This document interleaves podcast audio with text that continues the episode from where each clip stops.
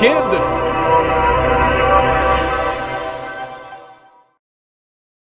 Okay, there, there we go. Hi, everybody. Brian Eisenberg. I am joined today by Harold Mozingo. Uh, Harold played professionally for the Kansas City Royals and the Blue Jays uh, for uh, six years. Harold, and, and, you now own something uh, Mozingo Baseball, where you, where you train young athletes. Uh, you've also the author of the Young Gun series, which is is an amazing uh, ebook and, and, videos included with that. But I, but I want to jump right in and ask you a, a very quick question because because you you finished professional ball a little over a decade ago. Knowing what you know now and how you train your athletes today, what do you wish you could have done differently in your training as you were developing, you know, through high school and, and beyond? Right. Um, well, first off, thanks for having me on. Um, the answer to that may may not be an answer you want. Um, the one thing that I'll always tell people, I sort of I don't know what the best way to describe this is, but I think everything sort of happens for a reason, right? And I don't know that I would do anything differently because it all led me to where I am today. Um, so it, it, what I mean by that is because I didn't have some of the advantages that are out there today, it's really made me dive in and get a better understanding of all this stuff to better help my athletes today right? So i hope that makes sense. So because we didn't have all of the stuff at the disposal of the athletes of today it just forced me to really study and get a better understanding. So just to i guess the best way to put this when i first started working with athletes the only thing i really had to go off of was the things that worked for me personally. And then you quickly realize that that doesn't work so how do you get through to the athletes? And of course, and that leads down this rabbit hole of this information, right? And because of the rapid changes that have that have occurred over the last decade, um, you've had to really dive in and and study, if you will, almost back in school um, to understand all this stuff. So I don't know that I would have done things. Well, let me say that back. There's one thing I would have done differently. Um, I dealt with a lot of injuries, and so that being said, the one thing that I wish I would have been able to do differently was take better care of myself. And by that, I mean understand just how important the role of strength on the posterior side of the arm was.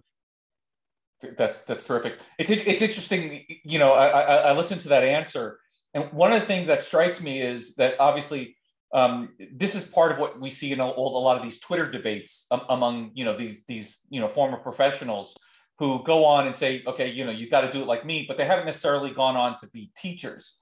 And, there, and there's a big difference, it seems, from doing what you've known and what worked for you as an athlete because you were had whatever gifts you had versus how do you communicate to more people who may have different gifts and, and different parts of, uh, you know and, and develop differently than you have. Um, is that what we're seeing in so many of these twitter debates? Yeah i really i really do believe that um, and, and i sort of understand where everyone's coming from with that. For the most part the athletes that have always been better athletes than the than their peers, right? They sort of get left to do the things they've always been doing, right? So they don't really fully always understand what it is that they're actually doing. They know what works for them internally, but they don't really they can't really explain what it is they're doing other than what they're feeling, right? Um, so the athletes that aren't quite up to par are the ones that usually get more of the coaching, right, from the coaches um, so yeah, it, it, it is very different because you think I've had success doing it this way. If you just do it like I did, you'll be fine. But that doesn't work when you start really diving in and getting in the trenches with guys. So I, I, I want to bring us back into, and I really want to focus in on one big area, and, and it's kind of a, a, funny story. I don't go into a lot of detail in the book, but uh, you know, in, in, in, the book committed, we talk a little bit about ground forces. But one of the funnier stories behind this is, uh, it's not funny, but uh, you know, a few years ago, Sammy broke his ankle, right? Um, he was in the gym and he kind of rolled over, and instead of the ligaments going, it was the bone. It was not a pretty sight. He ended up walking across right. the gym on a broken bone. We didn't know. But when he finally got back into throwing and pitching, we didn't realize that um, some of the mobility in his ankle wasn't quite where it used to be. Like, you know, he could he could bend it forward fine, but that eversion inversion, right? The turning in and turning out was an issue.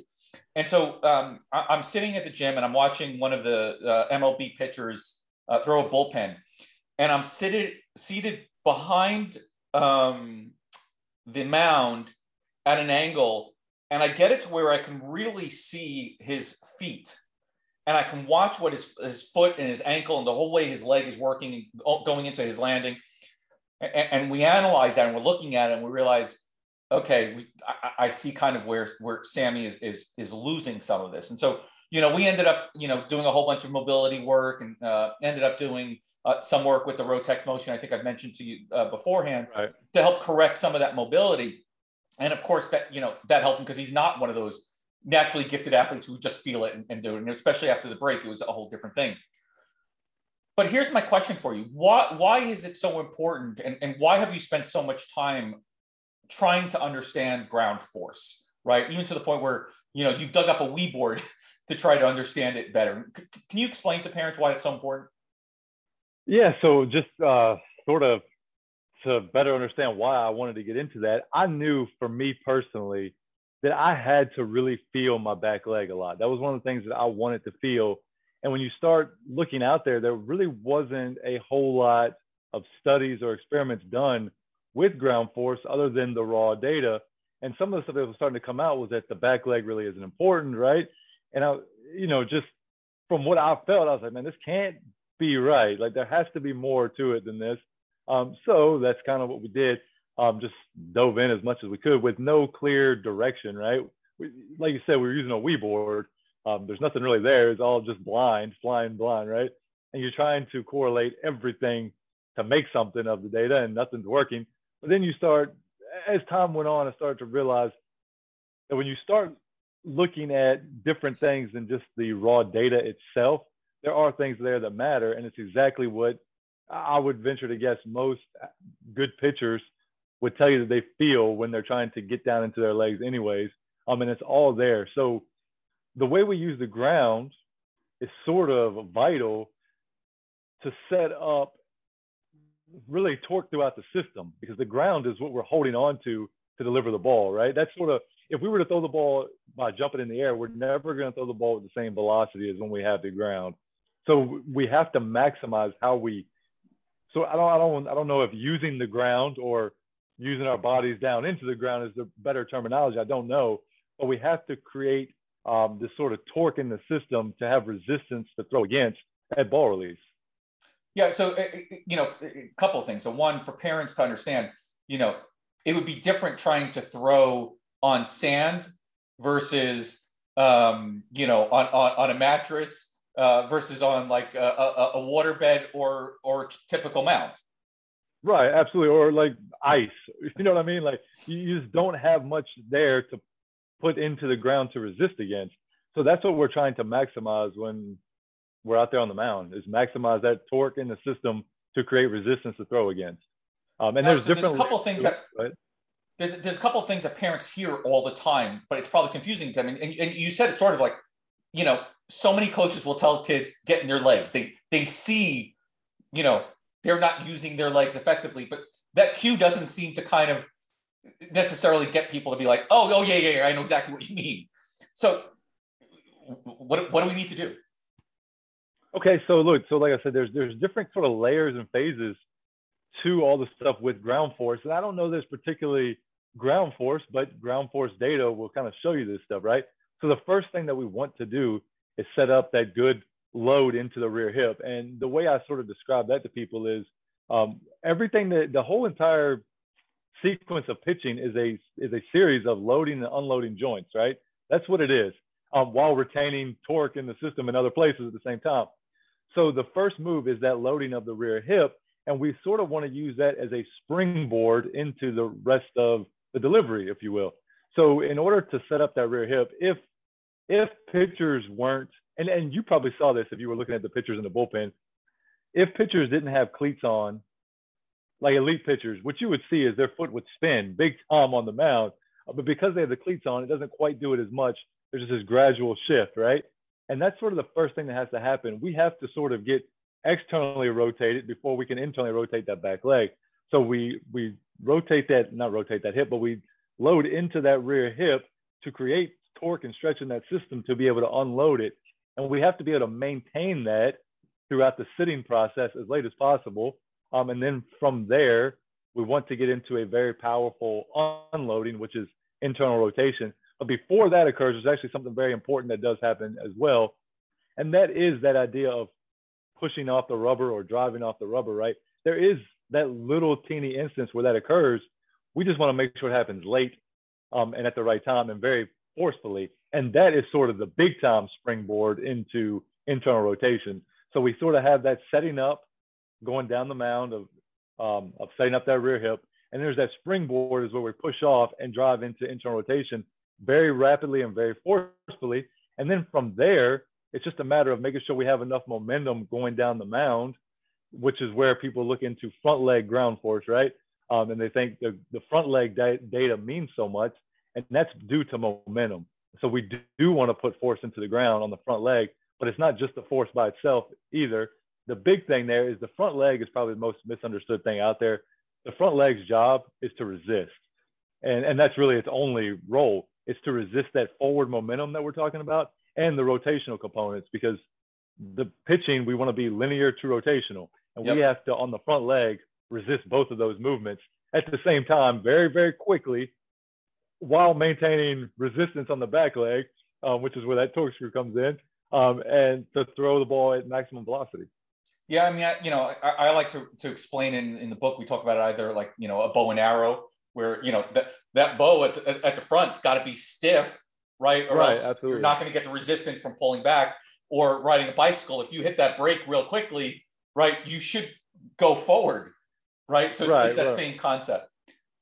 Yeah. So look, I'll just say this: the easiest illusion or the easiest illustration I try to give to the young players is that just, and these are made up numbers, so don't take the numbers for granted. Um, but if we create 100 pounds of force on the back leg, and we're only able to receive 60 pounds of those force on the front leg, we only get to throw with 60 pounds of force. We lost the other 40. Now, that's still better than only creating 40 pounds of force and receiving all 40 pounds, if that makes any sense. So oh. it's it's not it's not as simple as just the data itself, if that make if that makes sense. Now, this is the, this is also similar for hitters as well. This is not just pitchers, right? There there is that same kind of load into that back leg. Yeah, so look, I, I sort of stay away from the hitting nonsense that's out there. Um, but yeah, it's hitting and pitching. The deliveries are essentially the same. They just happen on different planes. Whereas Correct, pitching, but, we're moving but in downhill. Terms of, in terms of the way the body uphill. works, I, that, that's Absolutely. what I mean. They're very similar. Yeah, they're very similar. The difference would be one at one point the pelvis has to go down because we're throwing a ball down a slope, right? And the other is going to sort of, hopefully, stay slightly uphill to match that plane. That's really the only difference. Now, I've heard you describe this torque action, um, and I think I think parents will get this, and it's interesting because I, I asked my kids, and you know they're, they're different ages, you know whether they've opened up. and I actually have one here, you know, like a child-proof pill bottle, right? Uh, and you describe it kind of like you know that pushing down and that that, that slight twist. Um, explain that for parents, and maybe maybe that's a way that they can help their kids kind of understand it as well. Yes, I mean that's that's been the simplest way for me to get through to the younger athletes, not not just the younger athletes, the college guys as well. We don't want to just spin off the back leg. We don't want to just push. We don't want to just spin. We have to push down, like when you're got the childproof bottle, right? Um, and you have to push down and hold on to that force while you're trying to open in the bottle. That's exactly what we're trying to do with the ground. We're trying to push down into the ground and maintain that push down as we go to turn. Um, we don't want to just spin you have to maintain force while you're turning. That's what we're trying to do. So, because you've recognized that there's a need, and it's not an easy necessarily feel every time for athletes to do this, you developed something called a torque screw. Um, mm-hmm. Just because you didn't you, you didn't see something in the market for it, can, can you tell people like what it is and, and, and how you, you primarily use it?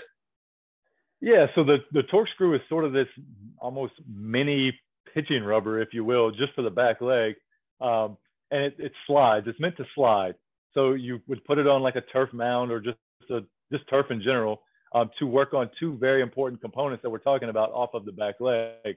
Um, one being that initial load, and if you're videoing along with it, you can sort of see the timing of different things, all, everything that we're talking about here with the back leg. But that initial load of getting it, setting up the rear hip, if you will. So you, will see um, if I'm a right-handed pitcher, the third base side of the board, we set it up about a half inch away, right? And the third base side of the board is going to hit the mound, whereas the, the first base side is going to slide slightly towards home plate. Um, and that's how we set it up. And that's what it would look like if pitchers didn't have cleats in the in a dirt mound, right? That's what it would look like, but it doesn't because we have cleats driving down into the ground. Um, so that's the initial setup that we want to have. We want to maintain that as we go through the sitting process. Um, and then from there, you'll see that that pushback where the first base side is going to push back into the mound. That's our drive, right? And then you'll see that rotation occur. But the one thing that happens with the rotation, um, and I'll try to illustrate this for a right-handed pitcher, this is all from the Wii board stuff. We would see the board slide, rotate towards the first base dugout for a right-handed pitcher, and I thought that was extremely wild at first. I had no idea what was going on. It made no sense to me. Um, and then, of course, that led me to studying that a little bit more. And you start to see the resistance move. Um, I know reciprocal movements and all that have a big name today, but it's just a resistance move, right? And what happens is that back leg, everyone gets caught up in how it comes up and over, right? And it does come up and over. But before it does that, it has one vital role for power, and that is to resist that movement. And by resisting that movement is where it kicks out towards the first base side.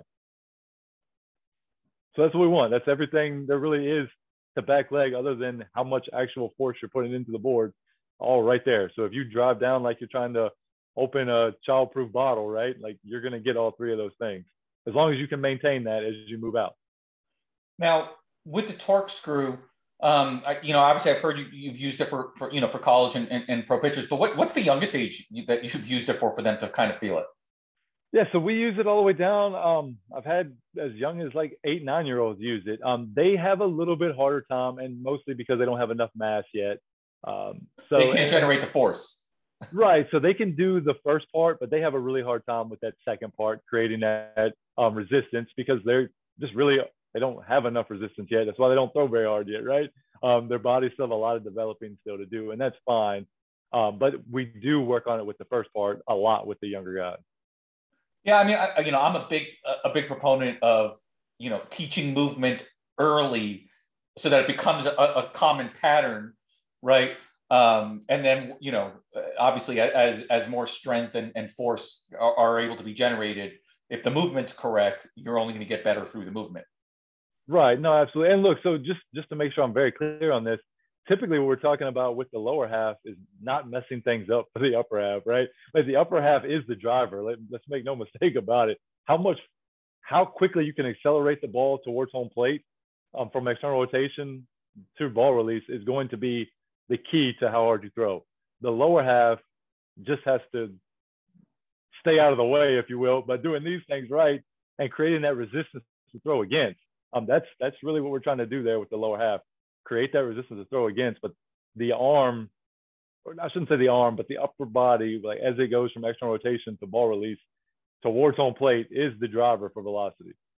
Yeah, I mean, it, it, again, just to kind of you know bring it all home, it's a lot like a whip, right? The Absolutely. handle is not going to do much. That's that's our legs, right? It's as the whip comes out, that's where the velocity and, and that sonic boom from the whip would, would show up. Right, but if we mess up that handle part, it's good luck getting the whip to happen, right? Exactly, exactly. Harold, if people want to find out more about uh, you, the Young Gun series, as well as the Torque Screw, where can they find uh, out about you? All right, so I'm, I'm on social media. It's at Mozingo Baseball for everything: Facebook, Twitter, uh, Instagram. Um, biggest is going to be Twitter, um, and then it's mozingobaseball.com, and you can find the links on that on the website for the Young Guns and the EGOT or the Young Guns EGOT and the Torque Screw. Awesome, and uh, maybe maybe one of these days we'll see you dancing on TikTok with uh, with people, you know, torque screwing in there. I don't know. Yeah, probably not. Um, probably not. I appreciate your time today. Uh, no problem. Thanks for having me on. I appreciate it. Okay.